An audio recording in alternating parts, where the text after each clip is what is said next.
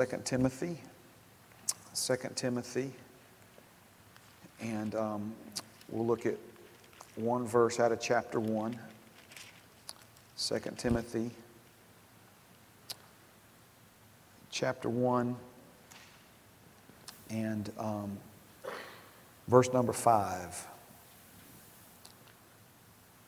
2 Timothy chapter 1 verse number 5. I'm not sure if the message will be entitled genuine faith, but that's what we're talking about. We're talking about genuine faith. And it's not to offend anybody, it's not to make anybody feel like they're being judged or anything like that. It's to help us grow, it's to help us learn. And um, the Lord has led us on Wednesday nights this year. We've been studying the subject of faith and walking by faith and what that means and what that looks like. And so Amen. Let's look at the verse. From the New King James Version, it says, When I call to remembrance the genuine faith that is in you, which dwelt first in your grandmother Lois and in your mother Eunice, and I'm persuaded is in you also. So the Apostle Paul was talking about Timothy's faith. This same passage from the King James Version uses a different word here. It uses the word unfeigned faith. When I call to remembrance the unfeigned faith, that is in thee, which dwelt first in thy grandmother Lois and thy mother Eunice. And I'm persuaded that um, in thee also. On most occasions, I prefer a simpler word over a more complex word, but every now and then the more complex word is called for because it gives us a depth of meaning that we need.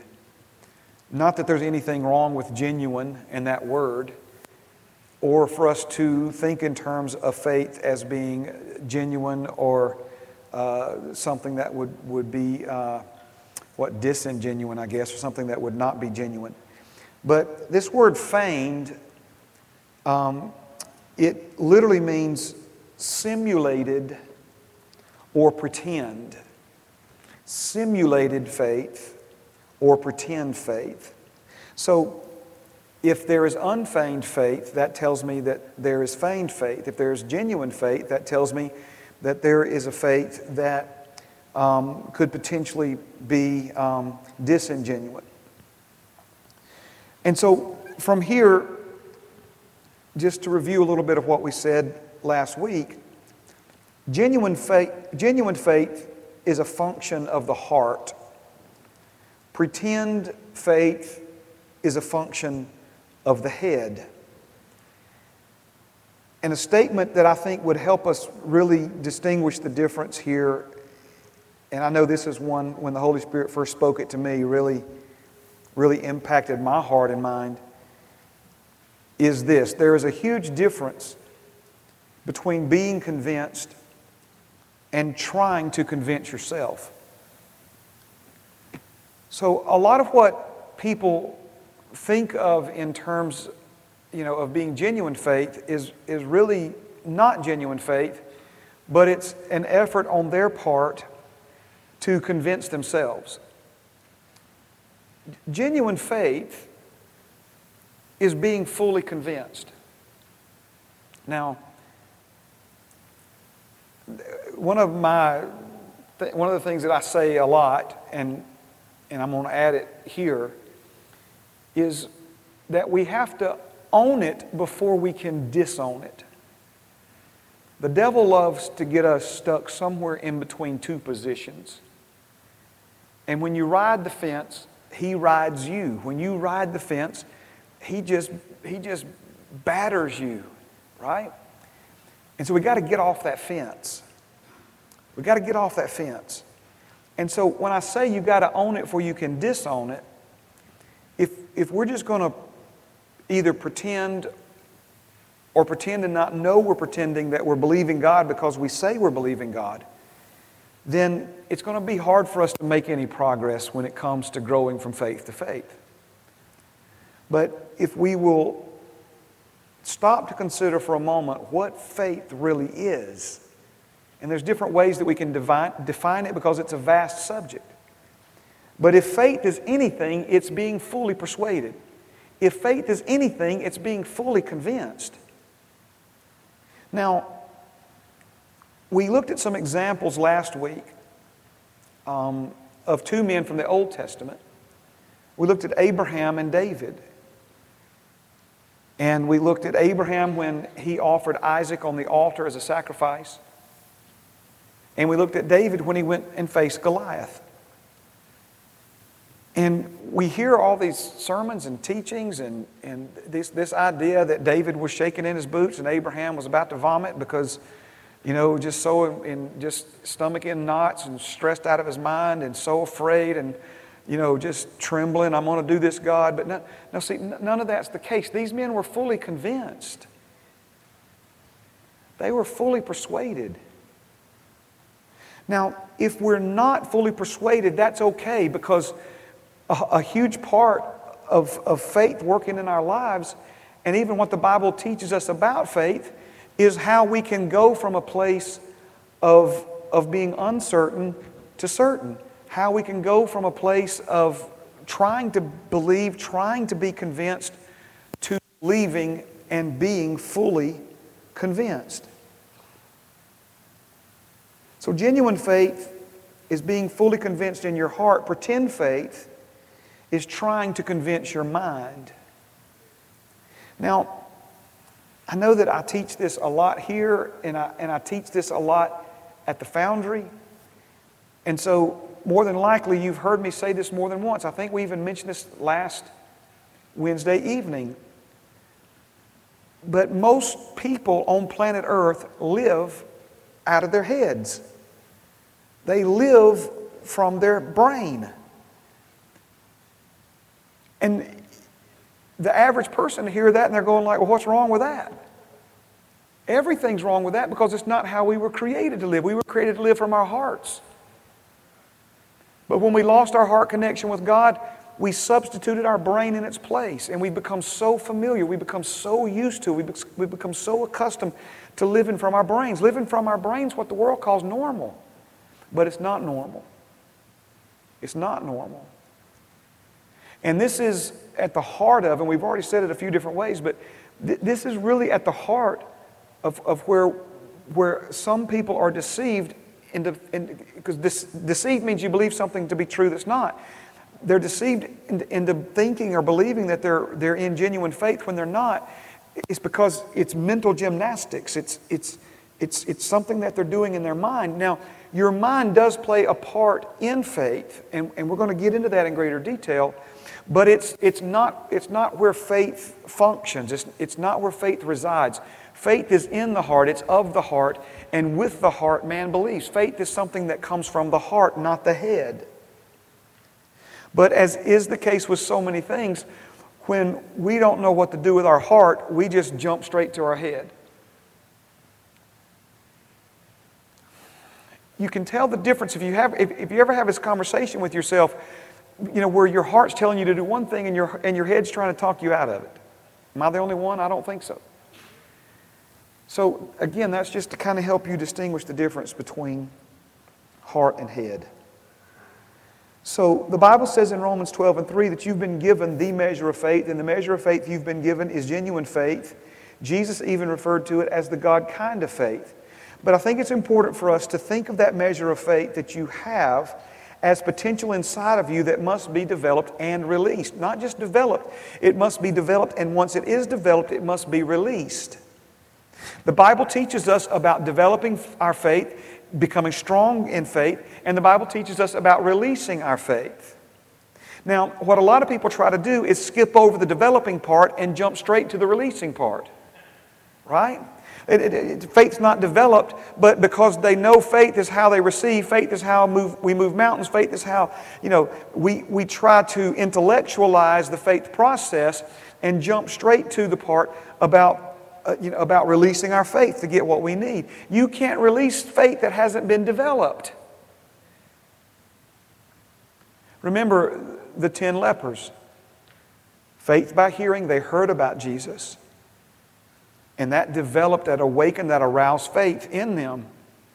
They weren't in a position yet to release the faith that they needed to receive healing, but they did have enough faith to release a cry to Jesus from a distance They didn't have enough faith to go fall at his feet. They didn't have enough faith to go give him a hug. They didn't have enough faith to go to, to get up close to him from a distance. That was all the faith they could muster. But Jesus responded. And when he responded, they heard him speak. They heard, they heard, we'll explain this in a moment. They heard a rhema, a rhema word of God. Go show yourselves to the priest which increased faith in them, but they still had to take that next step. That next step released another level of faith. That brought cleansing, and then one guy took the faith that was developed from being cleansed and used it to go fall at the feet of Jesus. The greatest faith is what? To believe on Him whom God has sent. The, this is eternal life, that you believe on Him whom God has sent, right? he goes and he falls at Jesus' feet. And it was this man that Jesus said, Your faith has made you whole. I don't know the timing on all of this, but let's just say all this transpired from the time they cried out to the time they took off to the time that one guy came back. I'm thinking 10 minutes tops. But the faith that he released at the feet of Jesus Jesus didn't say, I have now made you whole, son. He said, Your faith, just connected with the power of God that has brought, brought wholeness and restoration to every part of your being, every part of your body. Okay? Faith that was released by him that he didn't possess on that level 10 minutes prior. So I'm not trying to make this sound like, well, you know, you got to pay your faith dues, and one of these days you'll be strong in faith. No, no, no. You can become strong in faith very quick. Very quick. Okay? If you will hear the Word of God and respond to it, that Rhema word. Now, let me keep going here. So, this can sometimes be confusing because, like, for instance, Jesus said, if you come to Him, He'll give you abundant life. And, you know, people are like, well, when's that abundant part kicking in, Pastor Mark? Or, you know, the Bible says you have been given all things that pertain to life and godliness, and you're like, man, I can't even pay my power bill. Or you have been given the measure of faith, and you're like, well, well where is that measure of faith? So we've got to understand that the measure of faith that you've been given, it's there, but you have to think of it in terms of potential, how to use it. Jesus compared faith to a seed. Well, there can be all the power in the world in a seed, but if, if you don't know what to do with that seed, the power, the potential that's in it's not going to be released. So it, it becomes a matter of knowing what to do with the faith and how to develop the faith and use the faith that you've been given. Amen? All right, now, a key verse in all of this, and we've looked at it over and over and over again, is Romans 10 and 17. And uh, I only have it in conjunction with another verse, but I'm going to put both of them up. Romans 10 17 says, So then faith comes by hearing, and hearing by the Word of God.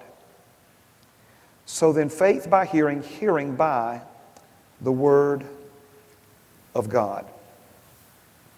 So the question then is, and it's an important question, it's among the most important questions you will ever ask and understand the answer to given the importance of faith, how do we, how do I develop my, how do we develop our measure of faith?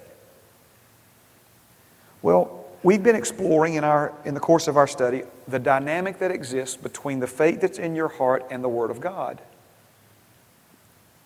And how these two come together, create a powerful, powerful dynamic, a powerful, powerful force. Okay? That is transformative, that, that, that, that releases power, transformative in nature. So, developing our faith begins with hearing the Word of God. Hearing the Word of God. Now, listen to me. There is no substitute for this. And this is where so many people try to take shortcuts. This is where so many people try to cut corners. Just tell me the formula, tell me the steps. Or it's where we substitute futilely the trappings of faith in place of the things that develop genuine faith in the heart. You, got, you, you can't skip this part. Have you ever heard the expression, um, he let his mouth write a check his body couldn't cash? So the idea, something like that, thank you, Brother Kim. We, we, we sanctified it, all right? Okay. All right. So the idea there is somebody is releasing words of aggression that, that they don't have the, the wherewithal physically to back it up. So what happens sometimes is, you know, people talk about I'm believing, I'm confessing, I'm standing on faith. But what they're, what they're really doing is they're, they're making a faith confession out of their mouths that is not backed by genuine faith in the heart, but it's more like, man, the Lord knows my heart, and I'm asking Him to help you know my heart, okay? It's more like wishful thinking. It's more like wishful thinking than genuine faith. And so when we don't do the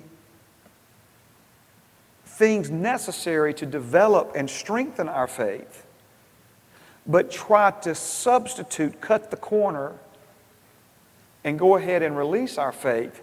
This is what I mean by the trappings of faith. Are faith confessions important? You better know they are.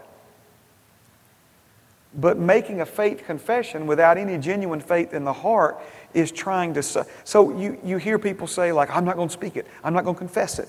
Uh, so we think, because policing our words, making sure we don't say negative things and confess negative things is extremely important. I'm not backing down on that. But you can't just not say something negative and somehow that equals genuine, strong faith in your heart.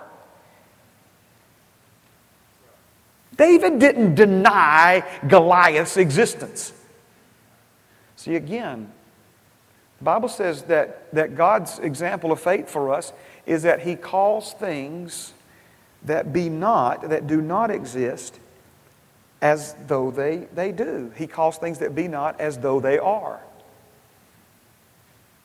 He calls things that be not, that do not exist, and speaks of them as if they do exist.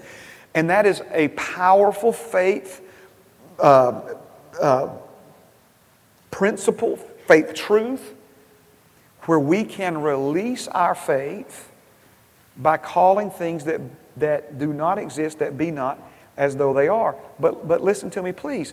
Faith is not calling things that do exist as though they be not. David didn't go, What Goliath? What giant? If you guys would just quit admitting there is a giant, there'd be no giant. See, that's calling things that are as though they be not. That's not faith. Faith recognizes that big old stinky, smelly giant and says, You're no match for my God. Did I just lose you? I'm not trying to lose you. But see, no, we think, well, we just, we think faith is the trappings, the mechanisms, the, the formulas, the steps of faith. And so, you know, faith people uh, call things to be not as though they are. So I'm going I'm to I'm gonna try to get in faith here by calling things to be as though they are. You're, if, if there's no genuine faith in your heart, it's, it's nothing more than an expression of wishful thinking. But now listen to me, please. I'm not talking out of both sides of my mouth. As long as we recognize the difference, we can continue to confess something and that confession will help build the faith necessary for us to, to, to eventually have something to release. I'm going to show you that in Scripture if we have time for it tonight. You still with me tonight? So there's no substitute for this. And this is where I think it's a missing link, so to speak. It's where a lot of people just jump over this and go on uh, you know, to those other things. Now, I want to give you a little background. So we're going to step away seemingly from our subject for a moment, but we're not. I'm just I've got to I've got to lay a little bit of a foundation so we'll have something to set this final part on, okay? When you read the word word, the word word, W O R D, in the Bible, in the New Testament, we see two main ones I want to point out tonight. Two main ones. Original words in the Greek that are translated into our English word, W O R D. Those two Greek words are the word logos, L O G O S, and rhema, R H E M A. So the Word of God could be, in the original language, written the Logos of God, or the Word of God could be written the Rhema of God. Now, there are a lot of similarities in these two words, but there is one very important distinction, and that is the Logos. Some people say the Logos is the written word. That's really not, not completely accurate. The, the Logos is speaking of, and I'll hold it up, is speaking of the Word of God in the sense that this is God's Word. Every word combining together to make all the chapters and all the 66 books that are the Word of God.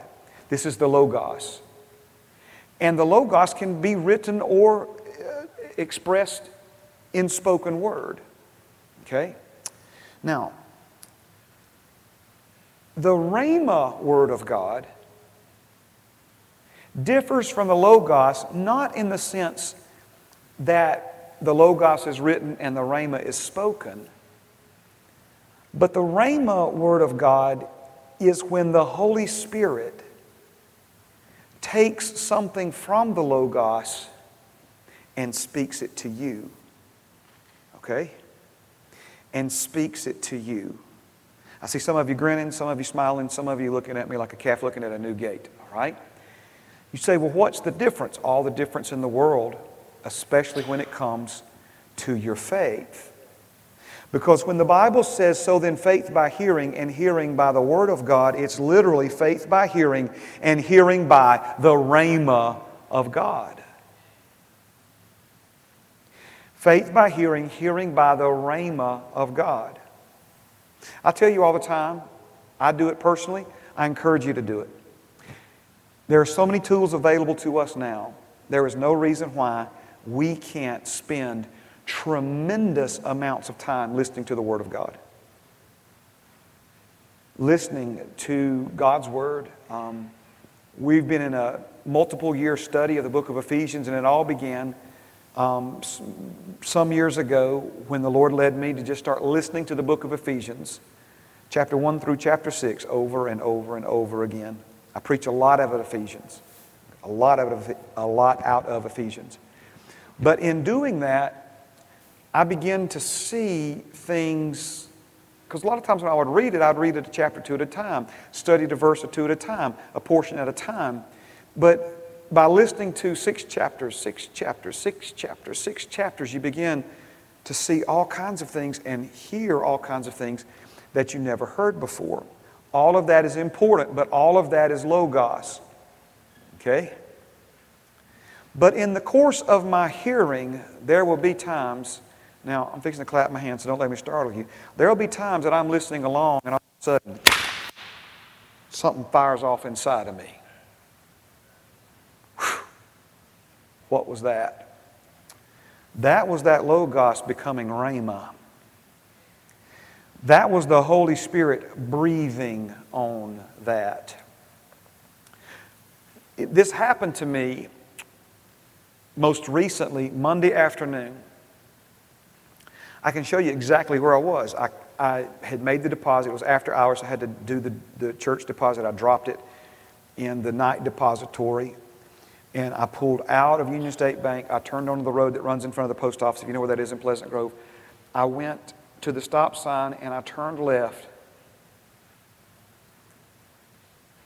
I turned left, and the Holy Spirit exploded inside of me. He exploded inside of me. Now, let, me, let me back up here for a minute, all right? I've been meditating on oneness with God. I've been meditating on different scriptures and different things. And meditating means to mutter it to oneself, to speak it to one's self, to, to say, you know, to oneself what God says. See, whatever you feed gets stronger and grows. Whatever you starve gets weaker and dies. And so when we take the Word of God and we meditate it and we mutter it and we, and we keep it coming in our eyes and in our ears, it's, it's sustaining, it's feeding our faith, it's growing our faith until there's this breakthrough, right? And this is what exploded in my spirit. This is what, and see, now listen, you can amen this, you can grin at me, you, you can say, boy, that was good, and all those other things. And I'm thankful, and I'm not trying to diminish what you're saying, but are, are your agreement with this, okay? But unless the Holy Spirit explodes it in you the way He exploded it in me, you're not going to receive yet. You, I'm not trying to be negative. I'm not trying to make a negative confession here. But I'm, just, I'm, I'm trying to say, like, uh, let me give you this example.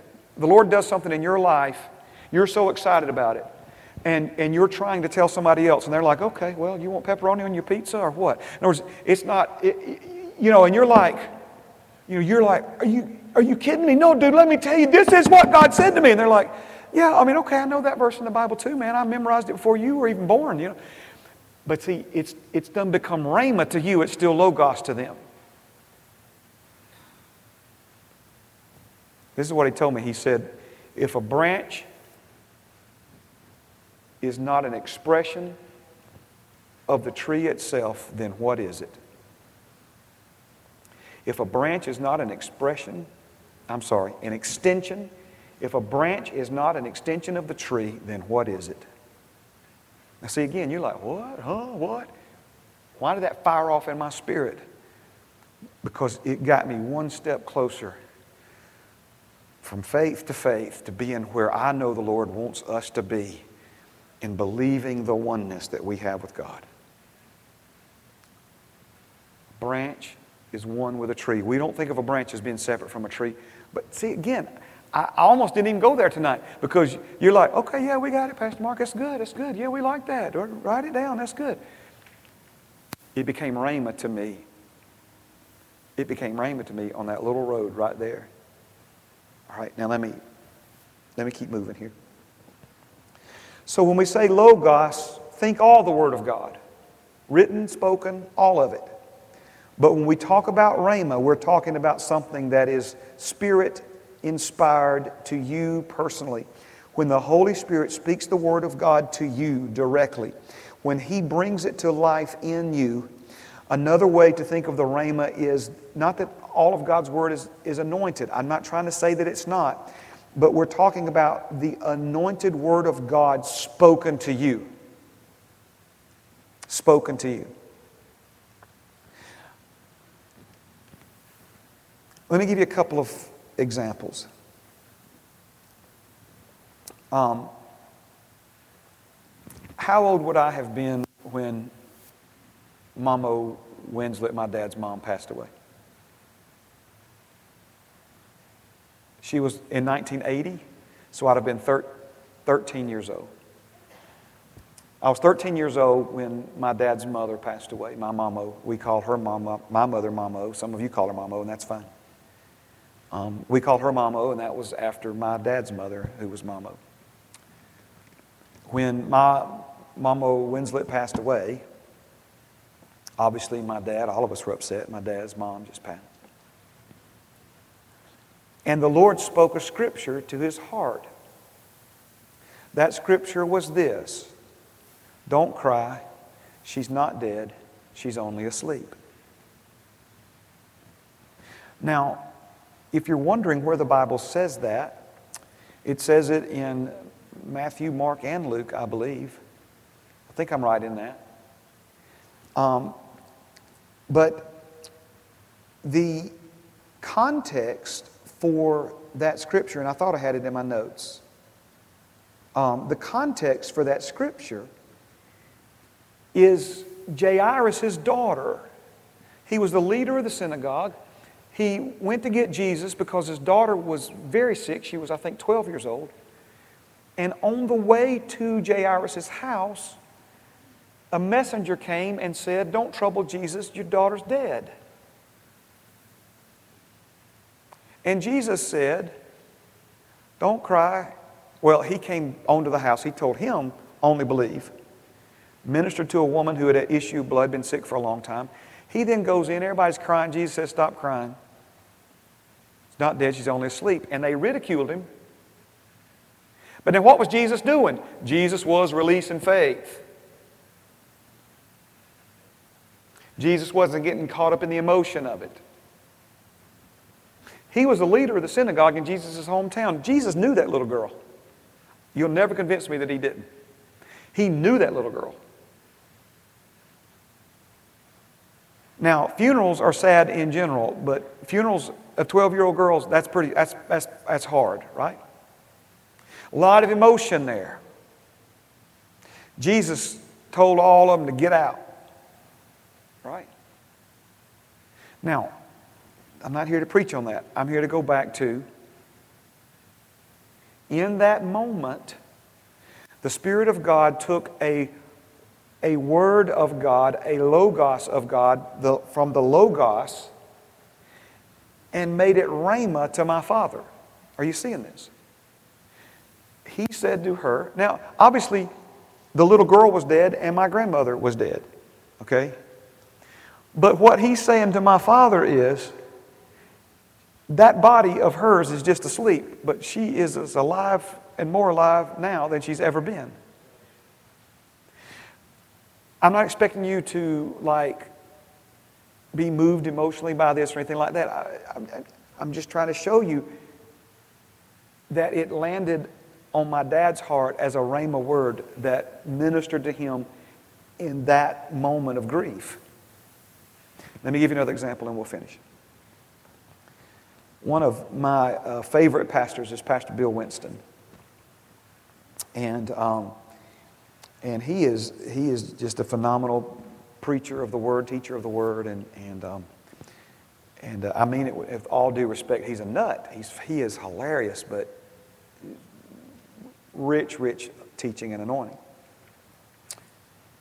Well, he was in the Air Force, raised in Tuskegee, Alabama, and, and um, of course, pastors in the Chicago area now. And he began to believe God for an airplane, for his ministry. And airplanes are expensive, and it's, it's a big step for him in those days. And he was just struggling to get any traction for his faith because faith by hearing, hearing by the Word of God. Well, he had been praying about it, and there was a guest minister in his church, and that guest minister was preaching. And he stopped his sermon and he said, Bill, you'll find your airplane in Ecclesiastes, the 10th chapter. And he went back to preaching. Well, of course, as funny as Bill Winston is, he's like, you know, I started feeling a little convicted because Ecclesiastes is not one of them books I study a lot, you know.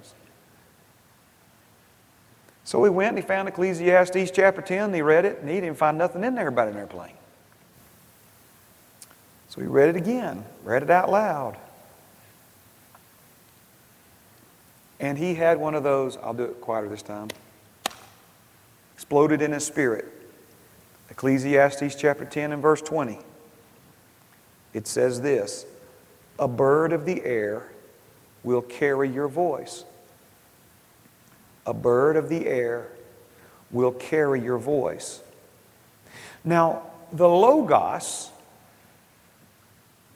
the Logos, the context of this statement is don't be talking bad about people because they're going to find out what you say.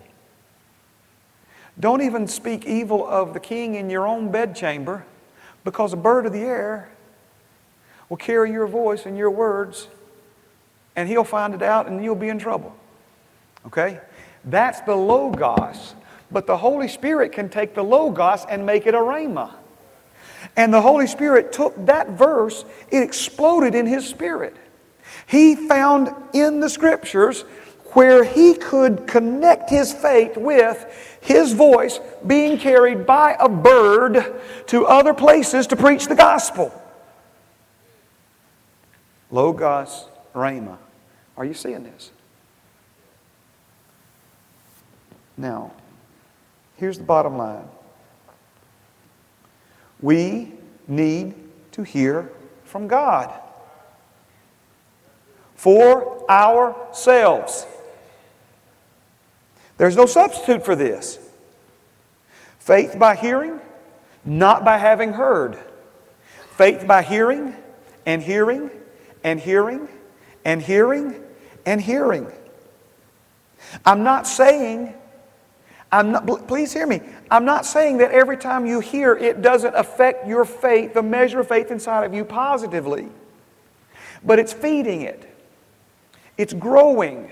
Jesus again compared faith to a mustard seed. And the mustard seed is the smallest of seeds. We think mustard greens. No, he's talking about a mustard tree that birds can come and build nests in its branches. But it's still a very, very tiny seed compared to what comes out of that seed. And he's talking about faith as a grain of a mustard seed. He's talking about putting your faith to work and, and, and, and, and how all of that you know, develops and grows and is ultimately released. Sometimes, I'm even going to say most of the time. You hear and you hear and you hear and you hear and you hear and you hear and you hear and you hear and then boom, you hear. Yes? And what I mean by that is the word comes alive inside of you. It's not that you didn't know what the Word said before, but when this boom takes place in your spirit, it takes knowing to another level. It's not knowing with the head, it's knowing in the heart. With the head, no. In the heart. Not even with the heart, in the heart. You know in your heart. My mom and dad used to say it this way you know that you know that you know that you know right? Because you've heard and you've heard and you've heard and you've heard. It's a different kind of knowing. It's a different level of knowing. It's a different level of convinced. Amen? There's no substitute for this. There's no substitute for this. Amen. Stand with me tonight. Thank you, Jesus. Thank you, Jesus. I want to pray for you, but let me look at you again for just a moment, okay?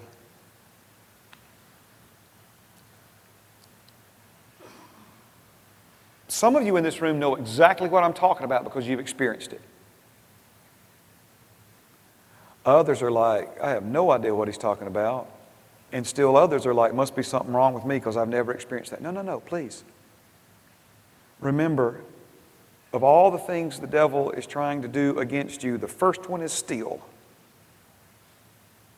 The thief only comes to steal, kill, destroy. First thing he's trying to steal from you is the word. Because the, the victory that overcomes him and everything in this world is the, is the measure of faith inside of you. And so he's got to try to keep that faith quarantined, small, underdeveloped, weak at all costs. He's going to try to steal the word from you. He's going to try to make it seem like the hardest thing you'll ever do is read the Bible. And some folks only read it just enough to be able to say they did. Man, you need to read it till something in here jumps off the page at you and comes alive inside of you. And that's not necessarily reading it from cover to cover. I have no problem with you reading it from cover to cover, but maybe you ought to take First John and read it until 1 John becomes a part of your personality. Maybe you ought to take Ephesians and read it until you can quote whole portions of it without even realizing you can. And let me tell you what's going to happen. The Holy Spirit knows what you need even more than you know what you need. And He's going to take that Word of God, He's going to take that Logos, and He's going to blow it up in your spirit in the form of a Rhema word from God. And see, when you got that Rhema word from God, it doesn't matter what He's asked you to do. It doesn't matter how big the giant is. It doesn't matter how long it's been that way. It doesn't matter what the doctor said. It doesn't matter anymore. Because you have your faith has taken you to a level of knowing that supersedes all other mental gymnastics, all other information in your head. You know what we call that? Genuine faith. Genuine faith. Father, we love you. Thank you for life and peace. Thank you for teaching us these things, Father. Thank you for showing us, Lord, how not to spin our wheels, but Father, how our, our faith wheels can get some traction, Lord, and, and how your Holy Spirit's wanting to take your Logos and make it Rhema, and, and how, Father, you know what we need, and you're wanting to speak those things to us and, and grow our faith and build us up in faith, Father, and, and, and help us get to that level of, of being able to release faith, Father, that'll make us whole and, and, and move mountains and transform things in our lives, Father, that seem so stubborn like they're never going to change. But Father, I thank you that they're changing. They've got to change. Because nothing is impossible to him who believes. All things are possible to the one who believes. Father, I thank you for that rhema word that you dropped in Brother Jesse Duplantis' heart that we now Lord, repeat here for everyone present. You didn't ask us to pay for it, you asked us to believe for it. Teach us, Father, how to quit trusting our, our own ability to work an angle and manipulate a situation to get what we need. You didn't ask us to pay for it, you asked us to believe for it. Teach us how to believe, Father. Really, truly, genuinely believe. In Jesus' name, amen. Amen. Shake somebody's hand, hug somebody's neck, love somebody in Jesus.